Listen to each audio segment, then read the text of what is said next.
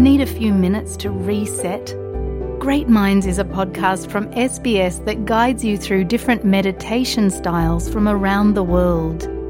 Listen wherever you get your podcasts. Kayo'y nakikinig sa SBS Filipino. Pakinggan niyo pa ang kwento sa sbs.com.au slash Filipino.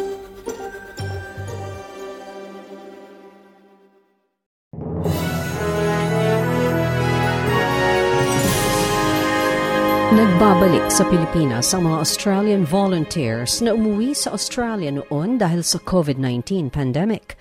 Ayon sa Australian Embassy sa Manila, itong unang in-country deployment ng mga volunteers mula noong March 2020 noong nag-shift sa remote work ang mga volunteers dahil sa pandemya. Unang tututukan ng mga volunteers ang mga lokal na komunidad sa Manila at Camarines Sur. Nagdaos ang Australian Embassy ng welcoming ceremony para sa mga volunteers sa B Hotel sa Quezon City. Ayon kay Dr. Moya Colette, Deputy Head of Mission ng Australian Embassy, matagal nang nagpapadala ang Australia ng volunteer sa Pilipinas.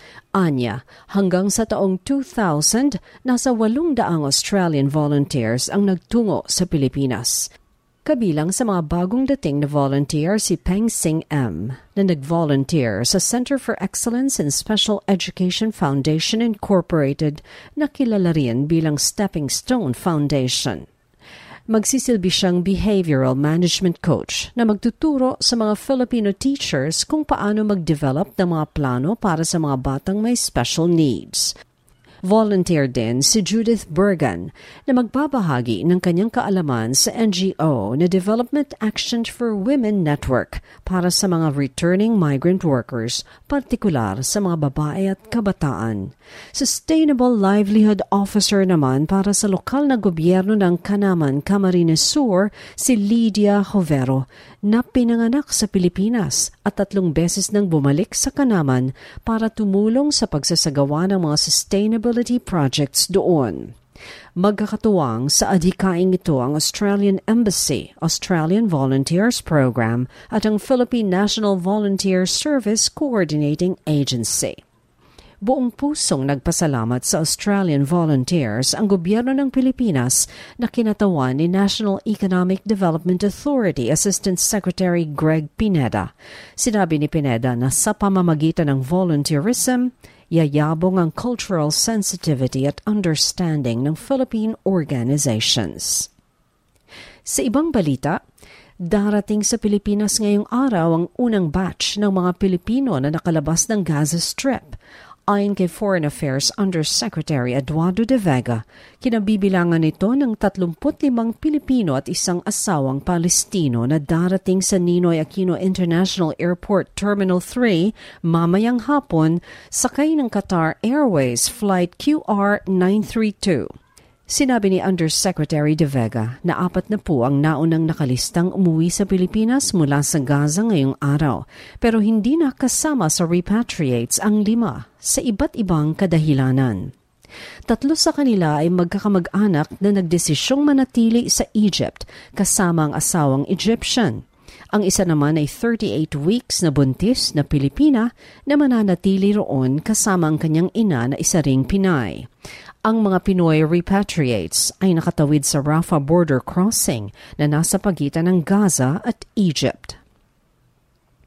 May inihalal na ang mababang kapulungan ng Kongreso na kapalit ng tinanggal na Deputy Speakers na sina Davao City 3rd District Representative Isidro Ungab at Pampanga 2nd District Representative Gloria Macapagal Arroyo.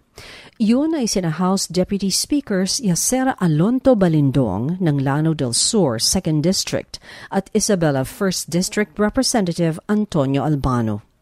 Nangako si Balindong na idedepensa ang integridad ng Kamara sa gitna ng mga pagbabago sa liderato nito.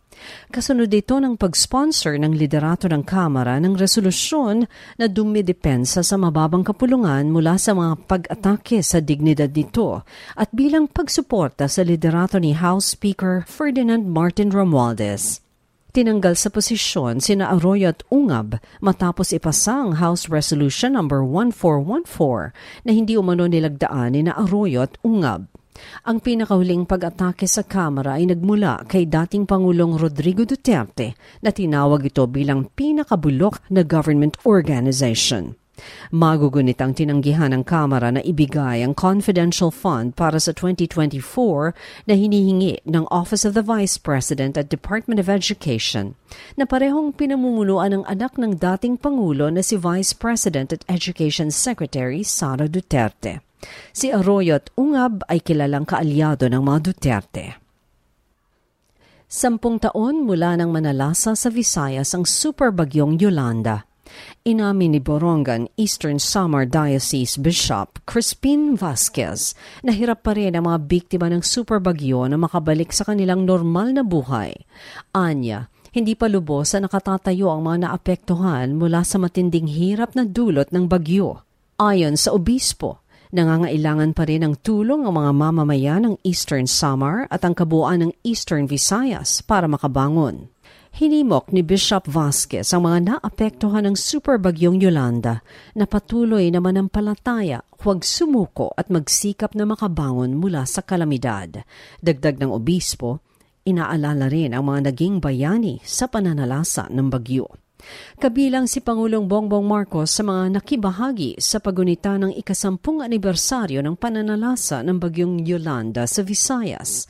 Isang misang idinaos para alalahanin ang trahedya noong 2013 na kumitil sa buhay ng mahigit anim na libo. Lumago ang ekonomiya sa ikatlong quarter ngayong taon. Ayon sa National Economic Development Authority o NEDA, umabot ang gross domestic product o GDP sa 7.6%, mas malaki sa inaasahang 6.3%. Ayon kay National Statistician Dennis Mapa, Pumapangalawa ang Pilipinas sa mga bansang mabilis ang paglago sa ASEAN region. Pangalawa sa Vietnam na may 13.7% GDP at sinusundan ng Indonesia na may 5.7%. Tinukoy ni Mapa ang household consumption at investment bilang susi sa paglago.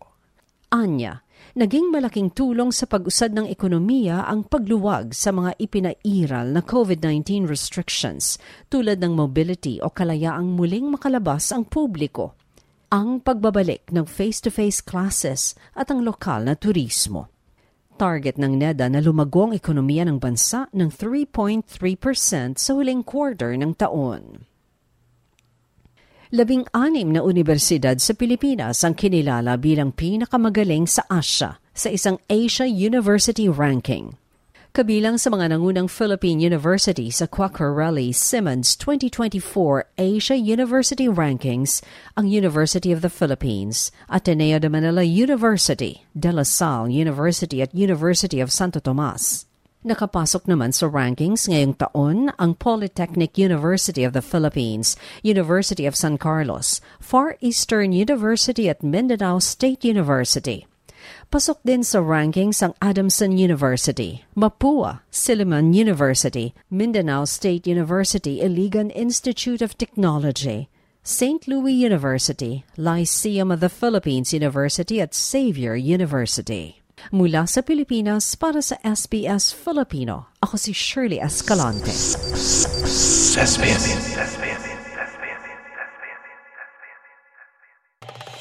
Nice yung bang makinig na iba pang kwento na tulad ito? Makinig sa Apple Podcast, Google Podcast, Spotify o sa iba pang podcast apps.